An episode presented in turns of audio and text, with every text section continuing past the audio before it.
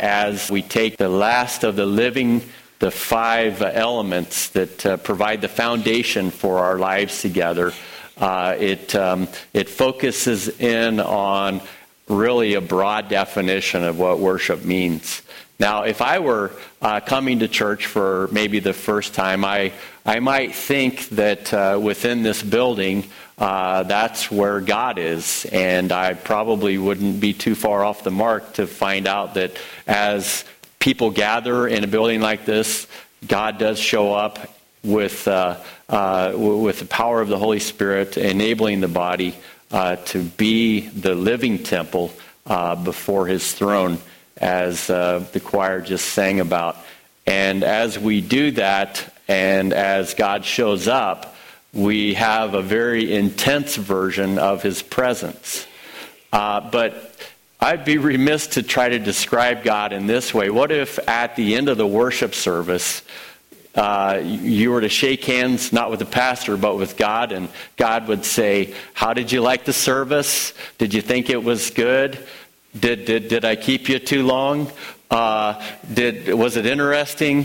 What, what if God said, uh, you know, how was the temperature? Was it okay? Uh, are you going to come back next week? And uh, what if God uh, is, uh, is, is sending you out the door and He's watching you drive away and He's hoping against hope, sometimes hoping in hope that you'll return again on the next Sunday? And what if God just stayed in this building, and our relationship to Him through worship was just confined to this building. And could you imagine God coming in the building and, and just being here by Himself and maybe playing the organ a little bit while no one's around, and He's, uh, you know, uh, just you know, walking up and down the halls and kind of just whistling and enjoying the building and thinking that I can't wait to see them again next Sunday. Now, that could be a view of God. Uh, certainly, buildings offer sort of a sacred space in and of their own right. But by design, God has intended for worship to expand way beyond uh, the boundaries of this building and out into His beautiful creation. And as God describes that uh, through a variety of ways in the Bible, we, we, we read especially uh, the words of the psalmist who, um, who, who, who, lifts up creation and says that they uh, declare his praise and, uh, and the heavens um, uh, are uh, an admonition to his handiwork. And it's all over the place from God's point of view that worship happens. And I'd like to just look at worship in a little bit greater detail today as, uh, as you're considering it, um, maybe for the, the first time, or maybe you've been doing it a long time and you have to reset it a little bit. And I'd like to just take a story that is in Scripture and allow it to uh, begin to shape our thinking about that. In the book of John, chapter 4, uh, there is um, uh, there's an encounter that Jesus has, and I'm going to summarize it just in brief. But if you have your Bibles with you, please uh, uh feel free to look at it. I'm going to be exploring chapter four, uh, verses four through thirty. And if you've ever heard the encounter of the woman at the well, uh, you'll know that that's pretty familiar territory. If not, maybe you'll be surprised to discover how Jesus has made God real to somebody who otherwise would be deemed an outcast. And I'll just summarize some of the elements of the story real quickly, and then, and then I'll read our verse. Uh, Jesus was uh, in Judea, and he was going to go to uh, another region of the country. But in order to get there, he would have to go through a place that was deemed uh, you just don't want to go there. Uh, it's that city or maybe that part of town that as you're traveling across country or to a big city uh, that, that you simply want to go around rather than go through. And that region was called Samaria. But somehow God had called Jesus to go through Samaria uh, in order to get to his destination for the purpose of introducing us to a woman who was desperately seeking to fill a, a, need within her life that she couldn't seem to satisfy anywhere else. And along the way on the, on the road to uh, Samaria was uh, uh, this encounter that happened at a well. And Jesus and his followers are, are trekking to uh, their destination together, and uh, Jesus knows something's coming up, and he sends the disciples off to get some groceries. And at the well, he encounters this woman. And she, uh, like himself, are both thirsty. But where uh, things get real interesting is in the culture of the day, if a male was to meet a female and they were alone, uh, that would just be absolutely taboo. Uh, you would not want to put yourself in a position where something could happen that would jeopardize your reputation or tempt you in some way. And so that was uh, highly regarded as, uh, as not the right thing to do. But yet, nonetheless, this woman and Jesus encounter each other at this well, and Jesus begins a conversation with her. And she is a little bit uh, uncertain about his forwardness uh, but engages him uh, anyway. And uh, the discussion centers around the water that is at the well, and she, uh, in conversation, uh, uh, starts chatting about um, about the significance of the well and how. important it is to the Samaritans and what it represents in their history. Part of the understanding that Jesus had that, that differed from hers was as a, a, a a Jewish believer from Judea, it was understood that worship was centered in the temple in the city of Jerusalem. Samaritans, however, had a little bit different take. They felt marginalized by Jewish people because they had resettled Samaria from being taken captive a long time ago, and they had intermarried a little bit during that time of captivity, and then they came back to the region of Samaria. As they did, uh, in feeling alienated, they came up with their own story and their own vision that one day God would establish a temple in Samaria that would uh, be centered on um, the history that surrounded Jacob. And as uh, the two competing views of where God would show up began to unfold, it centered around the idea of water. And Jesus told her that if you are looking for water, I can give you water that is so refreshing that it will quench your thirst in a way that no other water can. And she was a little confused by that, and as the dialogue continued, um, she uh, began to discuss how uh, the time would come when uh, uh people would worship uh, in her country the way that they had envisioned and the debate centered around this place versus that place. And Jesus, as he sees into her heart that she desires to worship, but she wants to worship on her own terms, but she's still confused, says, um, I, I, I, just got to ask you something about your life. And that is, um, you know, you are seeking and it seems like uh, your problem, you're having male problems in your life. And she's a little taken aback by, by the fact that he made that observation. And then he goes on to really just pinpoint the fact that she's been married five times, and uh, every one of those relationships is broken down. And by this time, she's mortified by the fact that he's so aware of the inner workings of her heart and her mind that she wants to deflect the conversation to anything but what is happening inside of her. And just stopping for a minute as we're listening to uh, that encounter, I wonder sometimes if when we come to worship, we are really seeking uh, the things that God wants for our lives, or if we're just trying to satisfy uh, a need to sort of connect with God, but not too closely. And I believe that's sort of how she was. She was looking for God, but she didn't want to get too close to God because that was a scary thing. And Jesus said, um, let's just talk about the God thing for a minute. You think it's going to happen there, and some other people think it's going to happen over here. But the bottom line is the hour is coming and is now here when true worshipers will worship the Father in spirit and truth. For the Father is seeking such people to worship him. God is spirit, and those who worship him must worship him in spirit and in truth.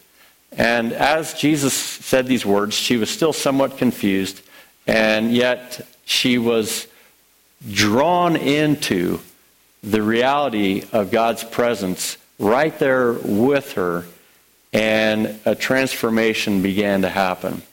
Scripture says that upon that encounter, she rushed back to her city to tell everyone about Jesus, who was the Messiah, and he had basically summarized everything that was going on in her life, and she just blurted out, and he told me everything that I knew.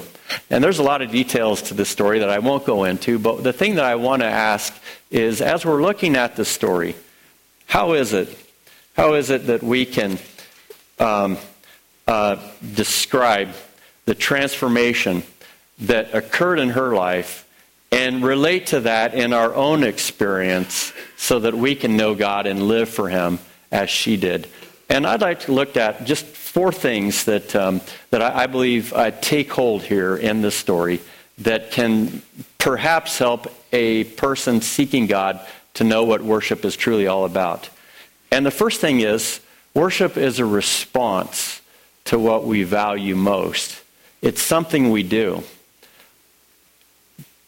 Some commentators, when they talked about this story, they said, if you can envision the garden where Eve and Adam together are worshiping God and living for Him in the garden and doing everything that's pleasing Him up to the moment where they were deceived and they began to follow their own way and their own path. And in that moment, they became disconnected from the true worship of God and they started to worship other things that uh, were lesser than God. And that really is the struggle that you and I have is we oftentimes elevate something above God, and yet as a result of that, um, we, we lose our way. If you were to take the, the woman at the, in, in the garden, Eve, and you were to fast forward through time to this broken woman at the well who has basically life has just sort of played out. She's tried relationships, she's tried everything imaginable to fill that need within her life. And it seems like time after time after time, her brokenness just continues to increase to the point where relationally she's dissatisfied, socially she's marginalized, and uh, at best uh, she's only loosely connected to the spiritual life of her community. She is basically lost, and she knows she's lost, and she's looking to try to find that one thing that can turn her life around. She's elevated so many things in her life, and each of those things has come to disappoint.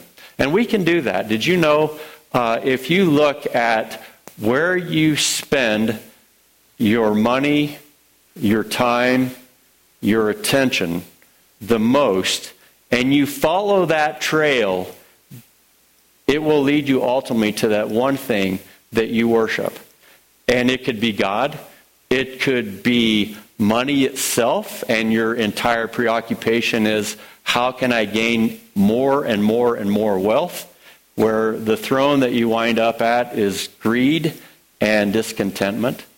It could just be materialism, and our culture has been conditioned to believe that the more we purchase, the more we have, the better we'll feel, and only as we're hoarding things in, in all kinds of places, including um, uh, rental places, we're finding ourselves more and more empty. And at the end of the day, we're just the summation of all the things we've accumulated. It could be relationships. We've gone after one after another, after another, looking for that right person, only to find that um, in the end, uh, I, am just worshiping being in love and having uh, uh, one serial relationship after another. And it is anything, good or bad or benign, that you value the most is ultimately the thing that you find yourself worshiping. We are by design worshiping creatures. We can't help it. If you're, even if you're an atheist, a Christian, or some other religion, we are basically um, engaged with some activity or attending to something that ultimately begins to define who we are. And we do become what we worship. And if you worship the Lord Jesus, the Bible says that more and more you'll be like him. And if you worship other sources, you'll become like those things in the end. Worshipping a lesser God than God produces worshipers who become like that, like, like what they worship. And that's really the bottom line with worship. That, did you know that one of the things that was probably the most abhorrent thing in the Bible uh, that is described in the Old Testament that God condemned the most was idolatry. It was elevating something else that we would attend to, that we would spend uh, money on, and that we would uh, allow all of our time to be preoccupied with. And it was, uh, it was an object that would be fashioned, that would be the source of our dedication. And God was very jealous of that because it was a lesser created thing uh, than he was. And he knew that in the end it would destroy those people that worshiped it. And they would become like that. And those gods that they fashioned led them to all kinds of behavior that in the end destroyed them emotionally, psychologically, and, and even physically. Worshippers who become like what they worship. Um, that's what happens when a lesser God than the God of the Bible is elevated in our hearts. And there's another aspect to that, and that is it, it will always lead to disappointment and often with shame. I'll just stop for a minute. I had a conversation uh, with a person this week, and they said, I, I love coming to church here because the people here, they love God, and they seem to be very hospitable, and they're very kind, and, and hopefully that's been the experience of people here. Uh, and and, and they, they feel like I, I, I just have found this, this church, and it's the one place that I've been to, of several places I've tried, that offers me this sense of belonging.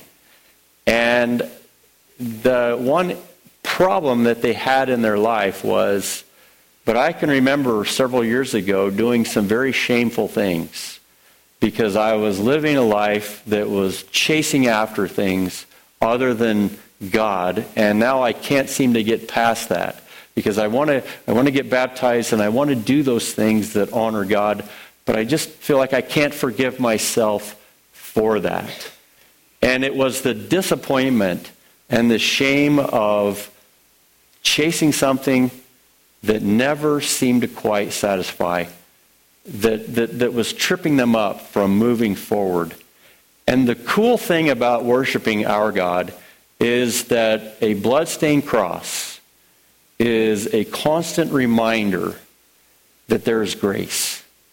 That God sees us through that cross, and He doesn't see the shame or the guilt anymore, but rather He sees a person who He can redeem he can re engage with, and he can call them into worshiping and living for them. And it was so cool to talk to this person who, who, who needed to hear that and needed to know that God had forgiven them and could find relief from the disappointment and the shame of decisions made in the past of worshiping lesser things.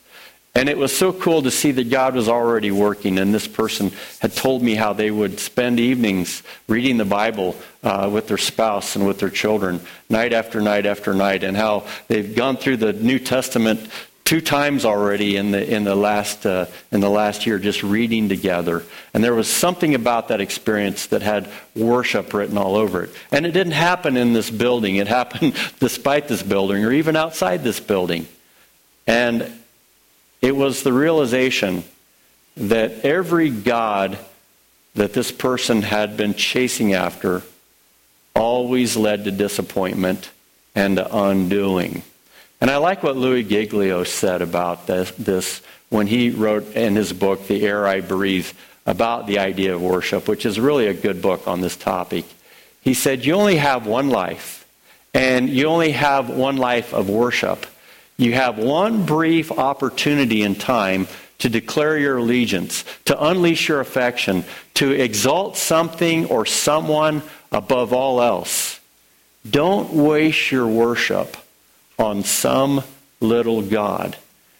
And he's not talking about going into a place one time a week and worshiping something or someone. But rather, he's describing how our time and our energy and our resources and our attention are dedicated. And the only thing, or the only place, or the only person that really is worthy of all of those things is our God. And our God who presents himself in the, in the form of our Lord Jesus. And he is by all means a much more greater, much greater, much more satisfying, much more fulfilling, and in the times that we live in that are so turbulent, a much more secure place to be than anywhere else. Maybe one of the reasons why people are so unsettled in the times that we live in is because they've placed their confidence maybe in a way of life, maybe in the markets, maybe in a job, maybe in something that they thought would go on forever, and it seems to just be crumbling. And I believe that God is allowing a lot of those things to happen, albeit they are good things, but in some cases they have become, in the minds of, of people, more important than God. And God is showing us that there is no security there is no source of provision. There is no place that you can go that is safe other than into the arms of God Himself, other than the throne of God Himself. There is no place that you will find peace, that you will find that contentment, that you will escape fear other than knowing that there is one God who is above it all and greater than it, than, than it all is. Um, I hesitate to show this, but I'm going to show it anyway because it struck me uh, uh, in, in the storyline of, um, uh, of, of, of, of, the, of the superhero genre, of, um, of how there's battles between superheroes and people that project themselves as being all powerful and godlike. And uh, this is dramatic, but I'll show it, and hopefully it'll have the positive effect of, of seeing how some gods believe they're great, but in the end, they're just empty. I'll just show this clip. It's only 30 seconds.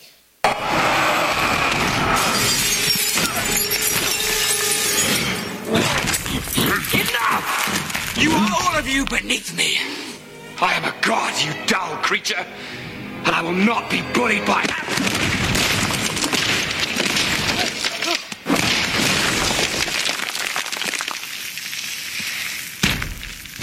puny God. All right. If, hopefully you heard that. Um, I don't know if you caught all that, but uh, you know that that is from the Avengers, and it is a, it is a, it is the anti-hero or the antagonist who said he was the god Loki, and this was a demonstration that anyone who or anything that sets itself to be God other than God will in the end just be rendered powerless and ineffective. And I think that's what God's doing in some ways. He's taking the lesser gods and he's saying they have no power. There is no God but the God. And he came to us not through a place, but through a person. And that's Jesus. So true worship begins with a person and not a place. As wonderful as it is to gather in a worship setting like this, with all of the features that it has that are signposts to God, that's all, that's all that it is, though, at the end. It is not God itself. This building is not God, but rather this building is a way of showing us and pointing us to the reality of the presence of God. And when Jesus came, he said, There will come a day when we're not going to worship in this place or that place, but rather we're going to worship in spirit and in truth. And he was basically saying that worship isn't limited to one location, but rather a connection that we constantly have with God to not only through Sunday morning, but through the course of the whole week. And the, the, the cool thing about being a believer is we know that no matter where we go, Jesus is there. That God promises He will never leave us, He'll never forsake us. And no matter where we go, if we call out to the name of the Lord, the powerful presence of the Lord will be right there. And there are countless promises in Scripture that make us aware of that. And through the course of our day, it is good for us to worship, to declare not only that He is Lord, but taking on this horizontal plane the things that we have to do, the work that we're called to be a part of, the challenges that work presents to us, the relationships that we, we, we have that at times we enjoy, but other times we struggle with. And every facet of our lives, God says, bring me into that. Worship me in that, and I will help you through that, and I'll bring blessing to that. It's just God's desire to be with us throughout the whole course of our life cycles and to make every day and every moment of every day an act of worship, an expression that we're devoted to Him and He's taking pleasure in, in being with us. And it centers in Jesus. And He startled this woman when He said that to her because it was almost like a light bulb went on. And the realization that everything that she had been seeking before, even religiously, uh, was now finally and fully satisfied in this connection that she had established with Jesus. And she couldn't go, help but go out and tell the world about it. Here's the last thing about this story is the question as we're looking at her life how did God do it? How did he draw her into worship? How does he draw you and I into worship? I believe that they were at that well because she was thirsty and Jesus was thirsty. But I believe even more so that God has wired into you and I a homing device that is, that is designed to be constantly looking for Him.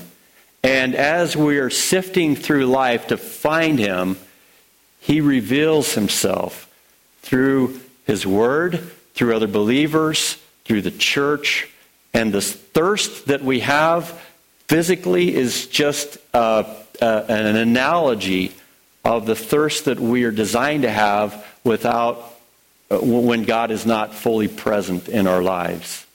He creates that thirst that only He can satisfy. And secondly, God draws us as He energizes our lives through one thing, and that is belief. What did Jesus tell her? Believe in me. And I, I have to say that is sort of like the, the, the, the intangible, oftentimes understated element that energizes a room and, a, and, and the lives of the people within the room. We can take to this environment understanding, we can take learning, we can have categories for what worship is all about, but if we do not engage a heartfelt belief and trust that God is dynamically involved in the process. That He not only will never leave us or forsake us, but He will also, in the process, work everything together for good, like He did this, this, this lady at the well who was so bankrupt. And as God does that in our lives, it starts with a belief and a trust. You can go to church your whole life and not really believe that God is a part of your life and part of the equation. And the one thing that Jesus wanted to just really stem from happening was a, a, a bunch of religious activity that was not centered in a believing trust that Jesus was in the center of the whole of, of the whole enterprise. And I wonder, does belief energize your faith? Do you walk out of here believing that whatever you're going to face, God's allowed and God will see you through? Or do you walk out if you're skeptical and uncertain and doubting and fearful? And if you do, maybe the problem is you need to step back and you need to say, Lord, I do believe. Please help me in my unbelief so that my life can be more fully engaged with the vision that the belief that I have will allow God to do more than we could ask or imagine in circumstances that otherwise might seem hopeless. And here's the last thing as I, as I conclude He sends us out to live for His glory. We hopefully walk out of this place with a rekindled belief, with a fresh vision that Jesus is Lord, and with the new understanding, if we didn't have it before, that as I go, what I do is an expression of worship 24 7 until we meet again. And the woman who was at the well was transformed. She was socially outcast, and now she goes to the middle of her community and she says, Let me tell you and show you the one who told me everything I knew. And did you know when they heard, they believed, and they invited him to come, and he declared all the goodness of God to a people who otherwise were just wondering and groping and looking and seeking. Maybe God is working in your life right now. Maybe there's a thirst that hasn't quite been quenched. And perhaps God is telling you in this moment that what you need, only I can fill. And it starts with a, an admission that I do need you, Lord, to fill that space in my life that I've been jamming up with a lot of other stuff. And I need to get rid of that stuff so that there is room for you to fill me with your presence so that I can live in belief and confident trust that in a chaotic world, I know that my hope is secure in you. And my friends, do you have that in your life? And if you don't, God is constantly inviting you to just allow Him to come in and to begin to walk in faith and trust.